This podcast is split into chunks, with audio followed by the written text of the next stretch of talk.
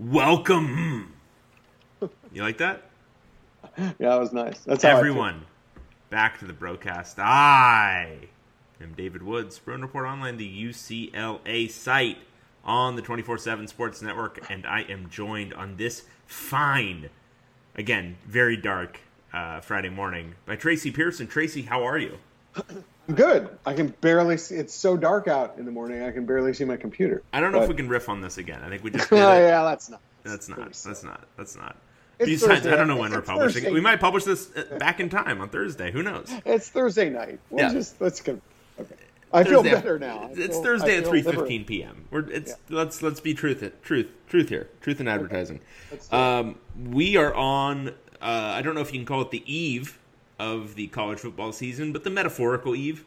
Uh, you know, it's a week before, which means that we've started doing our season previews, which is when it always becomes real for me um, that there will be a college football season. It's obviously becoming real a little bit later, and it's odd that it wasn't real to me with all of the college football going on. But hey, my sense of reality differs from yours, and that's fine. But it's real now, Tracy. Oh, am I in this? I was just listening. It was so good. How real is it for every team? Like, uh, are there uh, Wisconsin? What's going on there? The max Oregon. level, the max Oregon? level of reality a team can achieve this year is about seventy eight percent. I've done the math. Okay. Okay. I think Alabama will achieve seventy eight percent reality at this at some point this year, but that's it. That's as close as, to a real college football season as we're going to get. So, seventy-eight percent chance. Let's say that UCLA gets through its seven games. Is that what Mm. you think? So I, in my preview today, I very um, intentionally referred to it as the six or seven games UCLA ends up playing because there's now talk bandying about that that seventh game might be just built in as a makeup week for a chance for them to potentially make up um, The that- sixth game. Yeah, that Un- yeah. one of the one of the six games if they don't get played.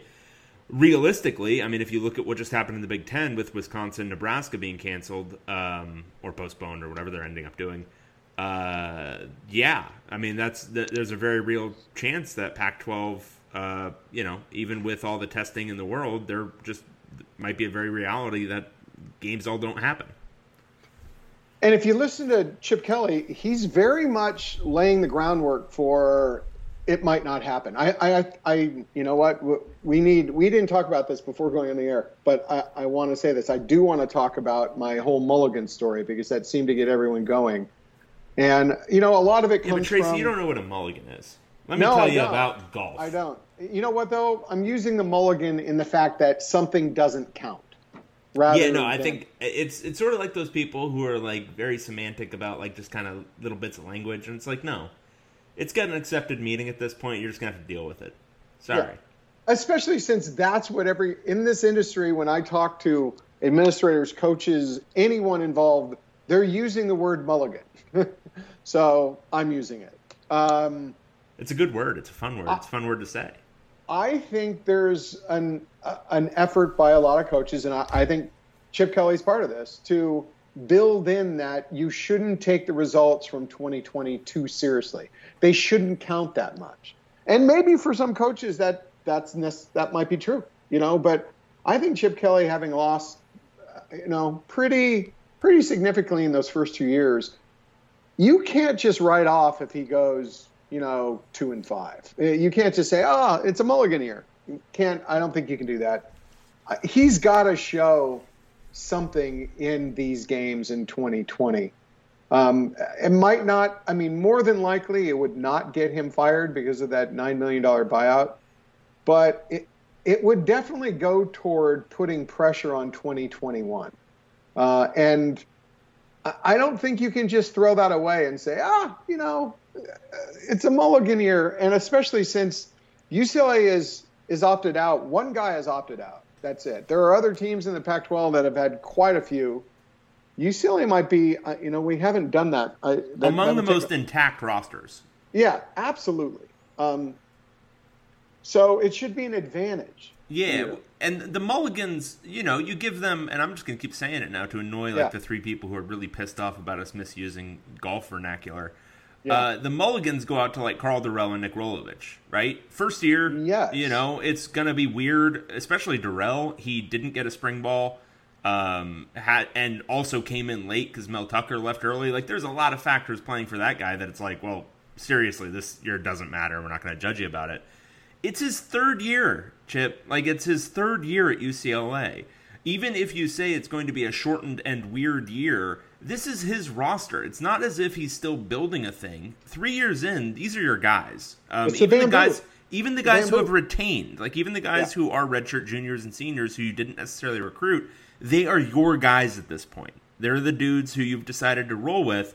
If you're on the same setting, on the same level as every other coach in America, you're judged on that same level. And if you don't succeed, well, you didn't do something right then.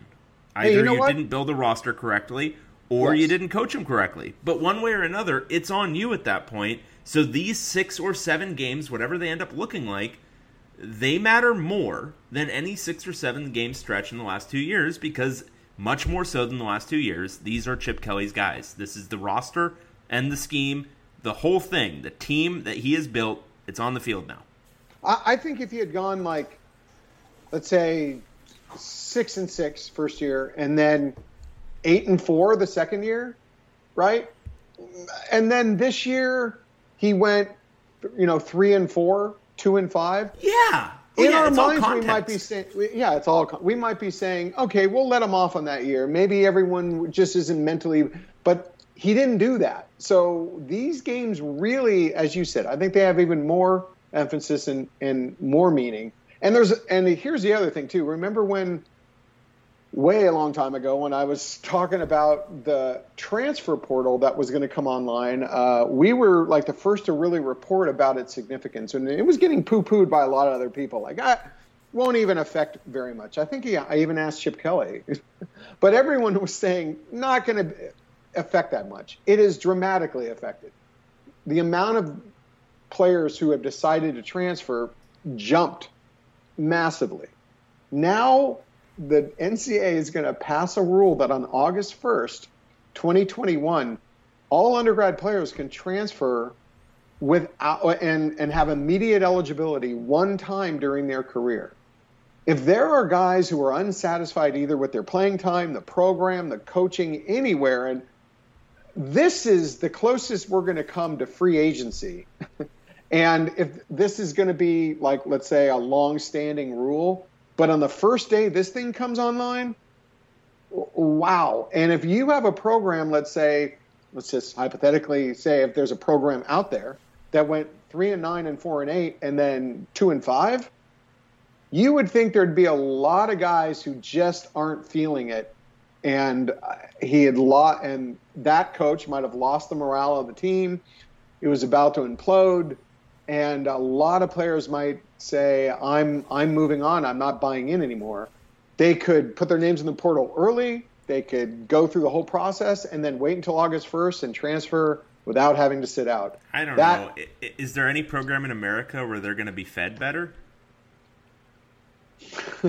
Actually, I, I get that article, and they're right. With UCLA, it was it was not good during Mora's era. It could have been improved, and now it's gone way overboard. And it's absolutely worth an article. Let's Goldilocks this guy's. that thing went on and on. I know, but it was it was so on. good. It was so good. Oh my I wanted to hear about every single bite of food they were eating because it I sounded know. first it sounded amazing. like a- it was like like it sounded food- like wow, I would have loved to have eaten like that in college. But the Exactly. second, it, It was, like also a just foodie- like a foodie article, Dave. Oh, it was so good. It was so good. been in the food the food section of the LA Times. but I love doing the math on it. The the math on it was the fun part for me because like say you've got like a I don't know we're ballparking 120 guys that you're feeding every day right and you feed them three meals a day on 5.4 million dollars a year you're spending 40 bucks a head per meal every single day for 365 days that's like a really cheap wedding three times a day that's so cool And you know, uh, you're right. You're into the numbers. I'm into the food. I just love the way. Why did they feel necessary? It was necessary to describe it on a like it's a menu on a really. it was so high- amazing You know, they were talking about reductions, and it's like, like these kids don't know what that is. I didn't know what. A, re- I mean, I remember when reduction came in, when foodie became a thing. I didn't know what a reduction was first. I mean, these well, guys. that's the are thing. It's like no, they're they're the eating like they're eating like you know mid career bankers. Like it's what is going on here? I know. But it was it was over the top. They, it went on. I get their point, and it was good. But man, they took it from about every side order angle, too many asparagus kind of thing. It was it was a little too much. But Asparagus. point, point being made. asparagus. Point being made. Yeah, they spent too much money on food. Okay. Love it though. Um, Um, but seriously, this is not. If we're not calling it a mulligan, whatever you want to call it, he there's no way and that he's getting off as these are these are free games. You know, they don't count. That's not happening.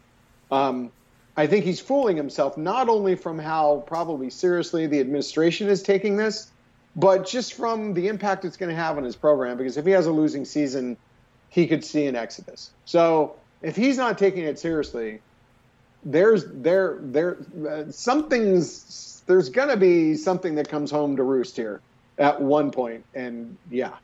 So there's that. Um, we found out today that Jamal McClendon, I'm gonna call him like the seventh string running back, put uh, put him uh, his name in the transfer portal.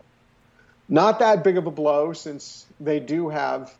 Um, six guys ahead of him, as you just pointed it out. six guys ahead of him and one behind him. Um, but it's another reason to look at like there aren't any guys. What's amazing is if there was a projected starter ahead of him, like a future starter, a two-year starter, and there really isn't.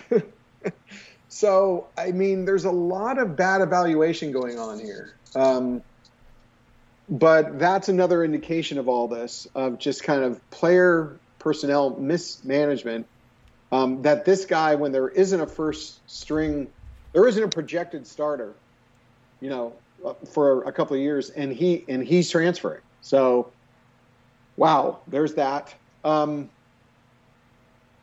you want to talk a little bit about colorado since that's that's going to be happening here and our friend Karl Dorrell has Karl does Karl Dorrell age? No, I don't think so. no, he is ageless. It's like Dorian ageless. Gray. That dude Yeah. looks exactly the same. Yeah, Yeah. yeah. No, he will. I think he will look forty until he suddenly looks ninety. How old is he? He's got to be Late fifties now, God.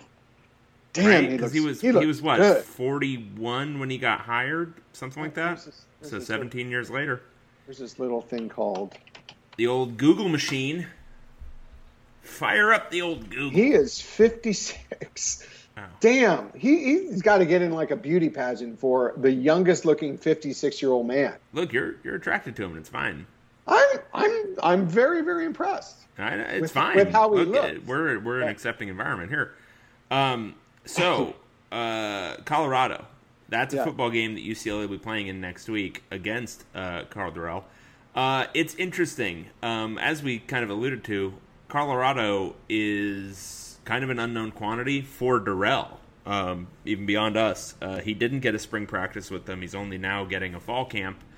Um, and he came in late because Mel Tucker left for Michigan State really late in the process. So Dorrell, he didn't even have the beginning of the winter workouts. That's usually when a new coach is overseeing the changeover of the program. He wasn't there for that.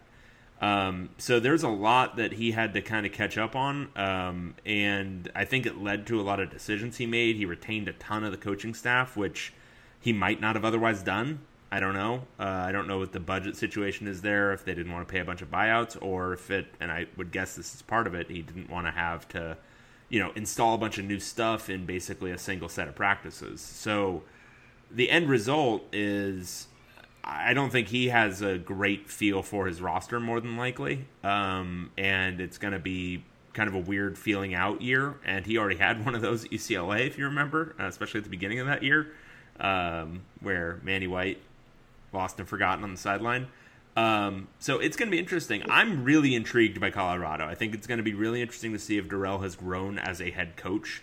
Because I, uh, and this might have been me being a student, I thought he did show signs of becoming a better head coach by the end of his tenure at UCLA. Certainly not good enough to be retained, but I think he was a better coach in year five than he was in year one, which is as far as UCLA coaching goes, a rarity. Most of these guys get a lot worse as their careers go on. Uh, I can think of a man named Jim Mora who did, um, but Rick Neuheisel as well. I would say. Um, so uh, Dorrell, I thought improved as a head coach. He hasn't gotten another shot since 2007. I'm interested to see what this whole thing looks like. Um, here's my take on this. Uh, they did retain a lot of that coaching staff, and I think, I think they are kind of applying that. There's a trend in college football to kind of get a figurehead coach, right? ASU, North Carolina, heck, LSU, a guy who, let's say, you know, is is kind of the CEO, and he leaves a lot of the coaching up to the other coaches. Uh, I think they felt they were on the right track with um, spacing on his name, guy who went to Michigan State uh, Ed uh, Tucker, right? Mel Tucker. Mel Tucker. Ed. Mel. Their names. They're both names. That, that's his brother. Um, and I think they felt they were on the right track, and they wanted a guy who was familiar with Colorado, familiar with the Pac-12, who wouldn't be a fish out of water, who could step in, be that figurehead, a good guy, wasn't going to cause you any, you know, scandals, be able to, you know, someone that the players would actually admire as a human being. So I think we have to almost take this Colorado team as this would be like if Mel Tucker were there. And it's the same team, and the guys who left left, and the guys they they that are retained from last year are there. I, I don't think there's probably going to be much difference. They have the same offensive coordinator uh, Darrin uh, Chiaverini, Chiaverini, Chiaverini, uh, defensively coordinator. Dave, you know this, right? I'm sorry, what? their defensive coordinator? Yes. Uh, I don't remember who their defensive. I hear click Tyson clackety, Tyson click, Summers. Click clackety click going on there. Anyway, a lot of continuity on the coaching staff. I don't. It's not like a head coach who's coming in instituting all of his own new stuff, his new coordinators, new ways, new term. You ever hear all the coaches talk about? A lot of it's just the same coaching. It's just different terminology. I would. This is. They probably have all the same terminology. So think about this as a matchup against uh, the same Colorado team if Mel Tucker were coach. That's the way I'm looking at it. Um, don't I? I I think UCLA has a talent advantage. Uh, I would say coaching, it's probably just a wash. But I think Colorado has some advantages, namely being on their own. Uh, it's always an advantage playing in that stadium when you're 5,000 feet. Um, I think overall there are some intangibles that go to Colorado, and that little bit of mystery. What are they going to do? You know, they don't. You could go in thinking that, wow, we don't have some of Colorado on tape. We don't know what they're going to do.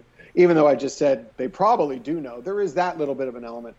So I don't know. I think this game's going to be a little tougher than we thought. How'd that game go last year? You're asking me to remember something again. Hang on. Yeah, yeah. UCLA, Colorado. Colorado 2019. Who won that game? Uh, UCLA won. Who knew? Yeah, huh. yeah, who knew? um, yeah. Um, I will say this: your comment about UCLA being a clearly more talented team, I think, is still true but it's not like it's not like one of those things that was like an uh, a non-question as of you know two or three years ago. UCLA, according to, and I think this is actually a pretty good rubric, uh, the the Pac-12 football team talent composite on two four seven. UCLA is the sixth most talented team in the league, and Colorado is the eighth most. So it's not. There's a difference, and if you look at the you know overall number, it's a qualitative difference of you know some you know it's somewhat substantial, but there's they're pretty close together. Like this is not it's not something where UCLA gets on the field and blows them off the field. This is one of the least talented UCLA teams I think I can remember, and maybe that'll bear out to be. Um, I'm saying that because of known quantities. Maybe it'll bear out to be yep. untrue. Maybe a lot of these guys will turn out to be really good, but just what we've seen from them so far and what we can reasonably project from them for this season, this is not a very talented UCLA team compared well, to UCLA teams of years past. Yes, and I'll even go out and say that even though a lot of them are unknown quantities, some of the old unknown quantities were guys who, you know, were four star guys in high school. And even if you want to discount that, the star system and Brandon Huffman and, and, you know, Greg Biggins and Blair Angulo, their evaluate and our evaluation has held up over the years. So there were a lot, there used to be, if they were slightly unknown, there was still a higher degree of a higher rated degree of, of recruit um, that were unknown, let's say, that were in the program. And then my thing is that we've talked about it before, but his recruiting philosophy was maybe to get some developmental guys that could, that, you know, didn't have the weight yet, but they had the length, they had the measurables, they had all that, and they just need a little development time. Well, right now for Chip Kelly, they should be juniors, redshirt sophomores, and redshirt freshmen. And he should have a few guys that are known, more guys that are known than what we're looking at on that roster. And then some older guys. I mean, you can't avoid that there's just a there's been some failures at linebacker recruiting when you there are so many guys we've never seen play and they're all freshmen and redshirt freshmen and you have to expect those guys to step up and be good. That doesn't happen very often um, among guys who aren't four star guys coming in. I mean, very, very rarely do, you know, f- true freshmen or redshirt freshmen who weren't four or five star guys come get that first year as a freshman or redshirt freshman and they make a big time impact. Yeah. It's very, it's very, very rare. So we're not just, you can, you can talk about the unknown quantity, but there's a lot here just from the past that we know how this all works out. And I mean, he's been watering that bamboo now for three years. This is this is his own bamboo plant. This thing well, should be sprouting up this year. Well, and the, the, I mean, the most important bamboo shoot at quarterback. What? So the the thing is, if you're going to be an offensive minded head coach, the number one thing you've got to figure out is who's going to be your quarterback, how to develop them recruit to the position, yada, yada, yada, the whole thing. So much of this year is dependent, and it kind of crystallized for me right in that preview this uh, today, was just so much of this is dependent on the development of Dorian Thompson Robinson. If he looks even an iota like the player he was last year, this offense isn't doing anything because you can't turn the ball over the way he turned it over. And I do mean like literally the way he did it. Like you cannot have those sorts of turnovers where you are just fumbling the ball away because you're scrambling and you're not, I don't know, concentrating on your grip while you're doing it. Like you can't do that. Um, and if that sort of thing continues to happen, it's not only demoralizing, but it sets the ball up in situations where suddenly fumbles get returned for touchdowns. Um, and you just it can't happen in those odd situations. Interceptions, those are going to happen. You're going to have more than a few of those. Um, fumbles where you actually get hit are going to happen. You're going to have more than a few of those. But you can't be scrambling and just drop the ball. You can't throw it away and then have it somehow land in somebody's hands. Like it just, these unforced errors need to stop happening. And will those be coached out of him? Um, and the thing is, you look at the rest of this roster, they've lost Joshua Kelly they don't have the pure, you know, safety valve at tight end that they've had the last two years, where you can just throw it up to Asiasi or Wilson and they'll come down with it. Um, and the offensive line is, you know, cobbled together. I think would be the best way to describe it. So, so much is going to rest on Dorian Thompson Robinson not only being a better player than he's been last year, but being a more poised player, making better decisions, and having to make more decisions. I would guess likely under pressure because when name the season where UCLA has gotten through it unscathed on the offensive line. And we're talking about one injury putting this offensive line in truly critical shape. And we're not even, we're saying more than likely a former walk on. I don't know, is Sam Marrazzo still a walk on or just a former walk on? Former. Former walk on is almost certainly going to be starting on that offensive line. And we're saying that's fine. But if there's an injury and you add another guy to that group who's not you know, in that starting lineup, it suddenly gets very critical. Maybe well, that, that, five still hangs yeah. together, but there is nobody behind them then. Well, that's the thing. No, but there. Let's just. Well, I mean, I'm I'm giving. I'm saying that Marrazzo and John Gaines are both playable guys. Which is a which I, I and no knock on either of them, but it's a stretch based off of performance so far. It's Yes. it's a hope. But Um, let's say they are, and then you've got Gatton. Those are six guys because I would suspect Gatton and Gaines might platoon early on. Grattan. Let's hit that hard R, Tracy. sorry, sorry, yeah, sorry, sorry, sorry. Um, Don't call him Phil But- Gatton. Don't do it. but be that's a blast from our from our past. Um, but after those six, I, I mean, if we're going to question those two, you got to. Where do you go? Is it Baraka Beckett? Does uh, Tony Omafi get some playing time? Ali Liku? I mean, there are some guys that have not played the position yet at all, or uh, well, haven't, and or are questionable whether they can. So, yeah, and you know what? When it comes to Dorian Thompson Robinson, I'm going to say this: uh, a writer for Bro, Sam Conan is preparing a story about how it's pretty common. History holds that quarterbacks make generally commonly make the biggest leap between the second and their second and third year. I think I think DTR is going to make a leap. He's going to be better. And I'm even going to say that will make the offense feel a little bit better. Like he'll be able to complete more passes, maybe cut down on his on his mistakes. But I think it's going to still be about the same because you don't have Joshua Kelly. And you don't have an offensive line that's necessarily going to be able to create big holes for non Joshua Kelly running backs. So while you're saying it's contingent on DTR, I'm saying he could be even better, and they still might not be much better than they were last year. Well, no, you're, you're saying, and I think this is probably the truth of it, is that they're doomed um, I offensively. did not say that. No, no, no, but not doomed to doom. Doomed to being average, more than likely because of the running back situation, which I tend to agree with. What I'm saying is for them to be better, Dorian Thompson Robinson is going to have to make a huge leap. Like, not just be better, but he's going to have to be a super elite quarterback because I am building in, I'm baking into the whole equation that running back is going to be um, a, a step back, like a pretty substantial step back. Um, so any hinging hopes on this offense suddenly, and the thing is, and I think we all need to acknowledge this, is we gave Chip Kelly a mulligan on year one, and we were all saying by the end of that year that offense looked pretty good, and so we're going to give him a mulligan on that start of the year. Um, last year there was no such excuse. Um, yeah, Josh Kelly was out for a couple games and so on and so forth, but it was year two. The scheme should be looking better, and it was worse. The offense was worse last year than it was the previous year. Um, it While you're while it- you're right there, just here's here's the uh, book. Uh, in they were 94th in yards per play last year.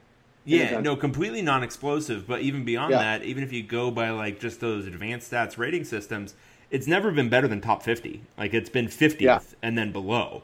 So I- the thing is, we're talking about will they be able to maintain their average level um, from previous years, and that's what would require somebody replacing Joshua Kelly.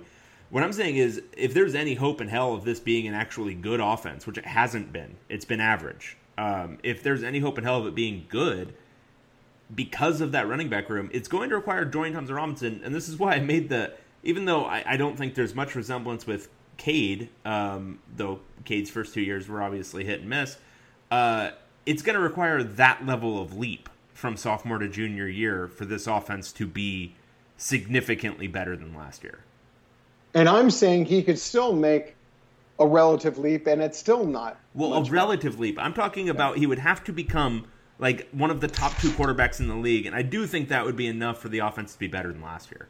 Oh yeah, I think so. I think I, that if you're if that's the if that's the criteria, one of the two best in the league, yes. I'll but is that. uh, But the thing is, I don't think that's super realistic. I'm sure you don't. So I, I don't know. I mean, I think uh, I think this offense has um, some some things about it that maybe you could scheme around. Maybe you could figure out a way to make it work. Um, but I think given the parameters that Chip Kelly has set, where they try to kind of do this cookie cutter approach where they're you know or not cookie cutter but the swiss army knife approach where they're trying to change based off the week, like what they're going to run. They're going to emphasize new things. They're going to build in so many different aspects. Um, I just I have a hard time seeing that working without a uh, workhorse running back. So. And and we're and we're skipping over one thing. If you you're you're a percentage guy, what are the per, what's the percentage that um, the backup quarterback plays significant minutes in at least one game? I mean, uh, obviously it's going to happen, um, and it's going to be one of the two chases, one of the chase eye. And I, I mean, I I've said this on the board. I've tried not to overemphasize it because it's uh, Chase Art, Artopoeus is probably has the chance to be a solid walk-on quarterback. Is my opinion of where he is. Uh, he's he's a faithful level guy, but not not faithful as a redshirt senior. No, um, yeah, yeah, the the kind of guy who's really good to have on your scout team. Chase Griffin, I I don't, and I haven't seen him since the three practices in spring. So you know, let's leave it open that he might have really improved since then. But there's just a natural limitation because he is five ten and he doesn't have a greatly strong arm. I I just don't see the upside there. Um, I think their only hope when it comes to this whole backup quarterback issue is that Parker McQuarrie actually starts making some progress in practice by the time that game or two or series or two or quarter or two when DTR can't play. Um, I, I think that's what you have, that's what you have to hope for, and we're kind of not even figuring that in right here uh, when we're talking about about UCLA in this season, and that's a big thing not to figure in uh, when we're talking about personnel. Um, between that and the offensive line, it's not unrealistic to see, you know, a couple of couple of unknown, unproven backups on the offensive line blocking for, you know, a walk-on quarterback. Well, and I mean, and Keegan Jones potentially starting at running back at some point this year. I mean, Brittain Brown's injury history, Demetric Felton not truly being a true between the tackles guy. I mean, and Martell Irby being hurt. Yeah, there's a lot that it's for a third year. I'm kind of stunned by just the lack of playable depth in a lot of areas. Um, yeah. And I think that's maybe the biggest and it's been the continuing takeaway of the Chip Kelly era so far is just the failure of roster management. Because in your third year look a position it's college football. Injuries happen transfers happen. I totally get it. A position group being this thin at this stage not a big deal. But there are so many position groups where there's something weird happening. Where linebacker you've got yeah a million guys. There's truly 1 million players in that linebacker room none of whom we've seen play football. Um, it's just you've got that. You've got um, quarterback where you've got one guy, and maybe Parker McQuarrie. We'll see what he develops into. Uh, you've got running back where you've got a million guys, but again, we've seen literally one of them in a UCLA uniform actually do anything for a considerable stretch of time, um, and that's Demetric Felton, who may or may not actually be a running back.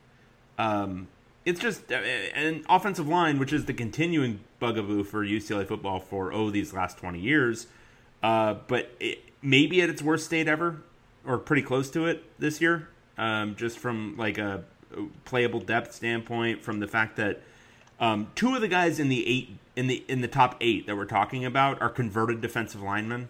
Um, it's just, I mean, it's it's crazy how mismanaged this roster has been.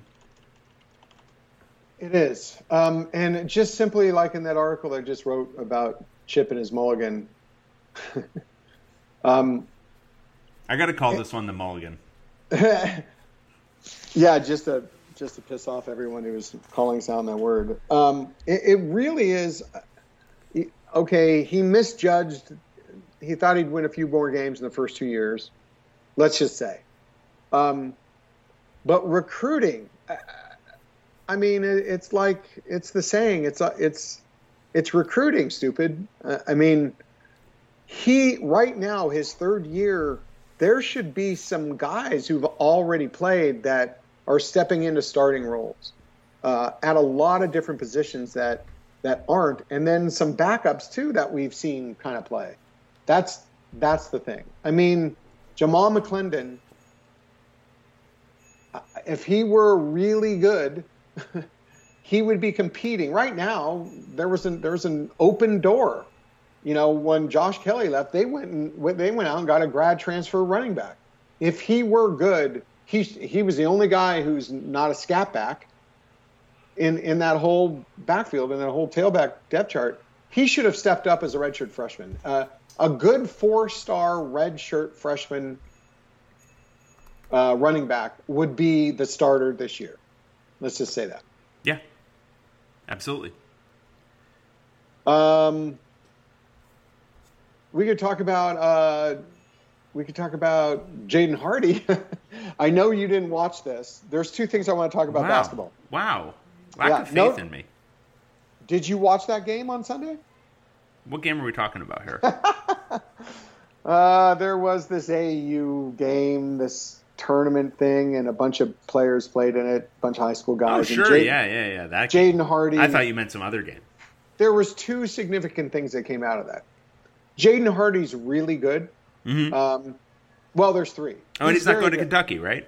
He's an amazing talent. No, as of right now, if he goes to college, I mean, obviously things can change between now and April, but if he's going to college right now, UCLA is is definitely the leader for him. Let's just say that.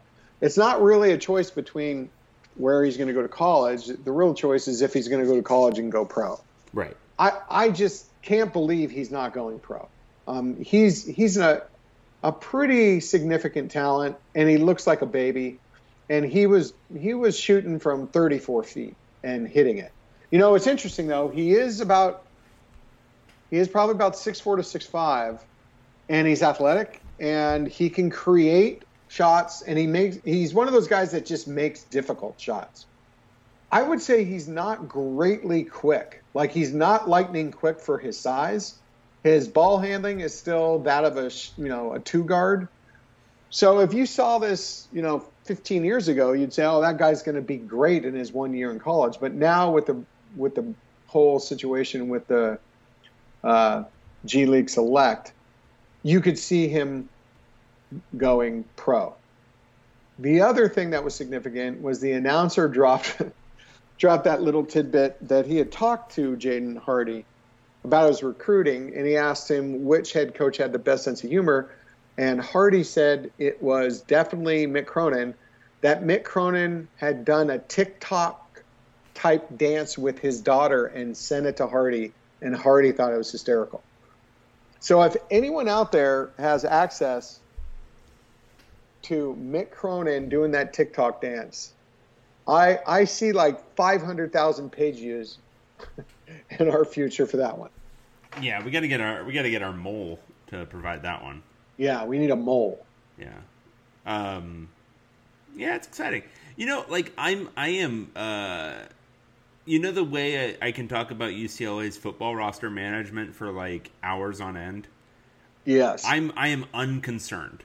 Like completely unconcerned with basketball's roster management. That is where I am on the uh, UCLA basketball homer scale. Like I'm like whatever. I'm sure he'll figure it out. It's Mick baby. Yeah. It's going to be Yeah. fine. Well, yeah. I mean, because there's indications that that he will figure it out. He's done it before, and he's doing. He's making a lot of the right steps and Yeah. steps. You go, hmm, that makes sense. As opposed to when you're now at two and a half years into recruiting with the football program, and you say, "Wow, that doesn't make a lot of sense That's from what I'm is, seeing." It, and that's the thing is, I mean, it. I think it does. You know, there's a threshold for it. I think Mick's doing a good job, but like, it doesn't. Just show the like right moves. Like, if Chip Kelly had come in day one and had even with the plan he had, we were still like, okay, you can talk us into that. That's fine.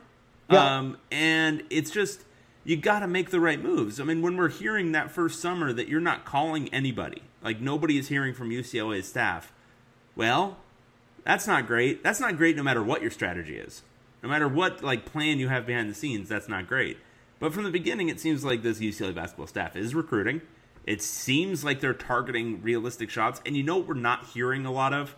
We're not hearing a lot of behind the scenes. Oh yeah, we're to get this guy, and then they don't they don't get him, or we're to get this guy, and then they don't get him. There's not this false bravado, false confidence thing that has plagued basketball staffs in the past um, that we're having to you know kind of reevaluate whether they know their chances with guys. It seems like this basketball staff, you know, within the bounds of reason, these guys are all going to be optimists, but within the bounds of reason, they have a pretty good idea of who they're going to get and who they're not going to get. And that plays into it too. Being able to judge those situations, being able to judge your own roster, um, the fact that they were able to re recruit Chris Smith to come back. And I know Mick Cronin was talking about it as if it was, you know, uh, probably something that wasn't going to happen anyway, but being able to recruit that re recruit that guy back that's a really good sign.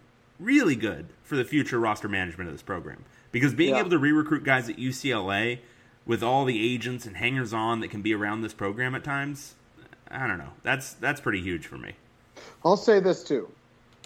And part of this is based on a little bit of things I've been told, and the other part is based on uh, a guess on my part, but based on things that we know about this staff football staff and its recruiting.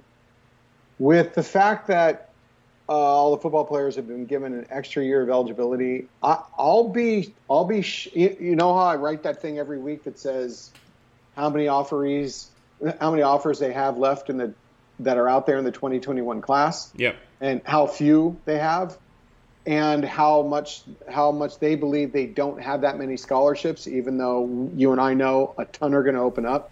Um, I think they're all talking about a mulligan.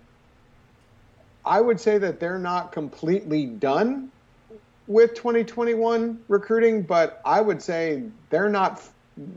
They're pretty close to being done in their mind because they're probably thinking they're going to get so many guys, they're going to get a bunch of guys back that might not have gone that might choose another year of eligibility.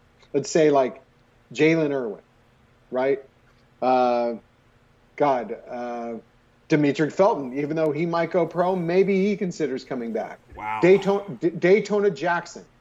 All of the, I think they feel they are going to get a bunch of guys back. I would say Osa Odighizuwa might be the only guy I could see for certain coming back. Uh, not that we even know how good he is, but Obi Eboh, who's a grad, he could play. He could play one more year. Paul Grattan could play another year. So could uh, the guy who's uh, Hugh Knight, Qwuantrezz Knight, who's doing well at the striker spot. I would bet that the program feels we're 2021 is our year. We're set, and we're still going to get a bunch of guys back and we don't need that many guys. I, I, feel like August 1 next year, when the NCAA allows for free transfers, is going to be like have you ever heard of uh, the Fermi paradox, which is basically like, uh, where is everybody in like a in a you know universal sense? Like, where are the aliens? There should be aliens, right? Because you've got yeah. basically infinite planets, all this kind of stuff. So where is everybody? And it's an explanation for that called the Great Filter which is that life reaches a point where its technology becomes too advanced for its own evolution, and eventually, the, any civilization that advances to a certain point kills itself, more or less.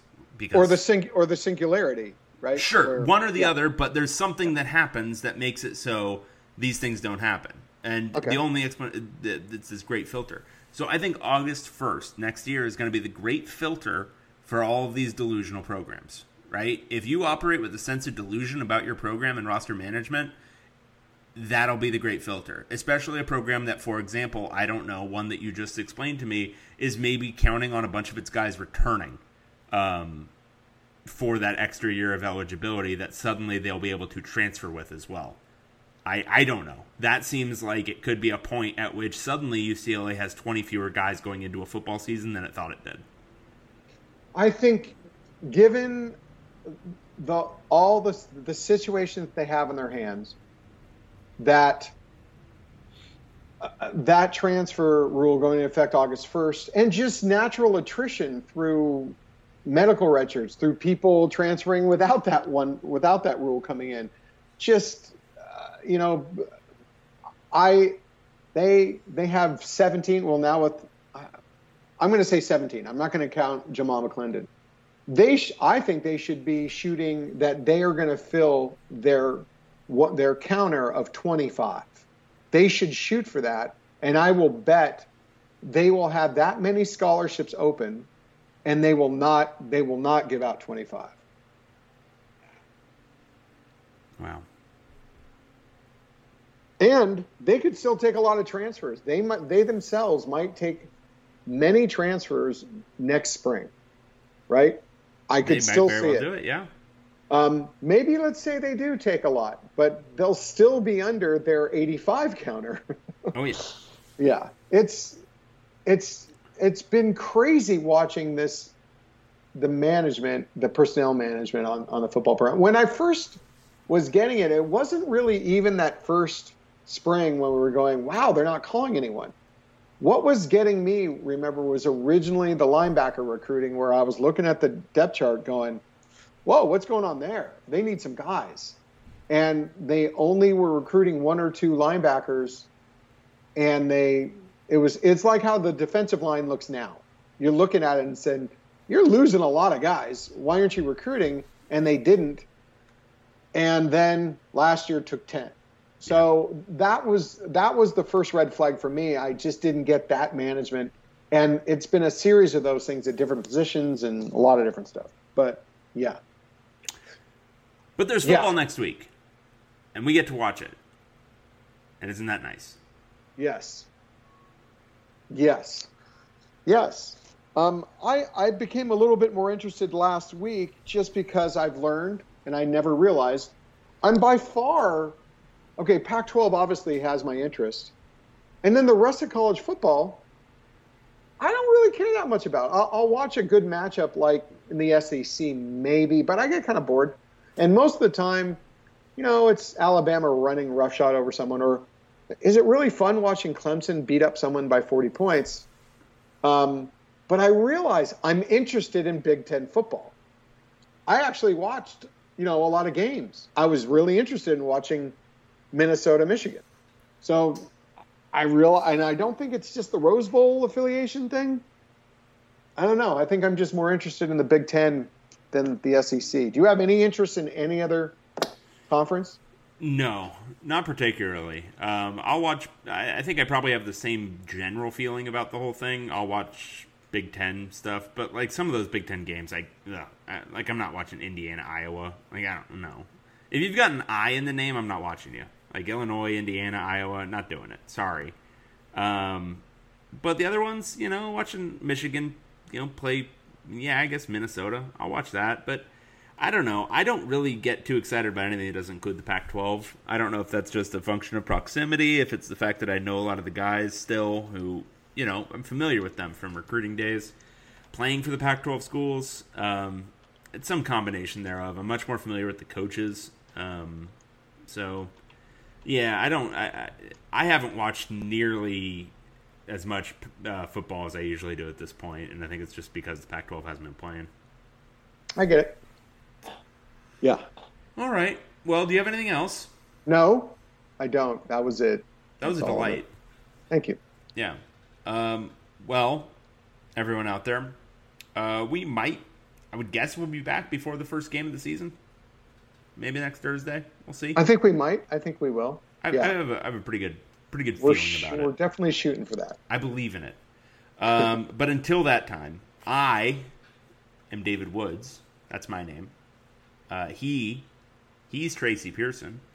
We write for Bruin Report Online, uh, the UCLA site on the 247 Sports Network. And we, both of us, together as one, will talk to you again next time. Everyone be safe out there.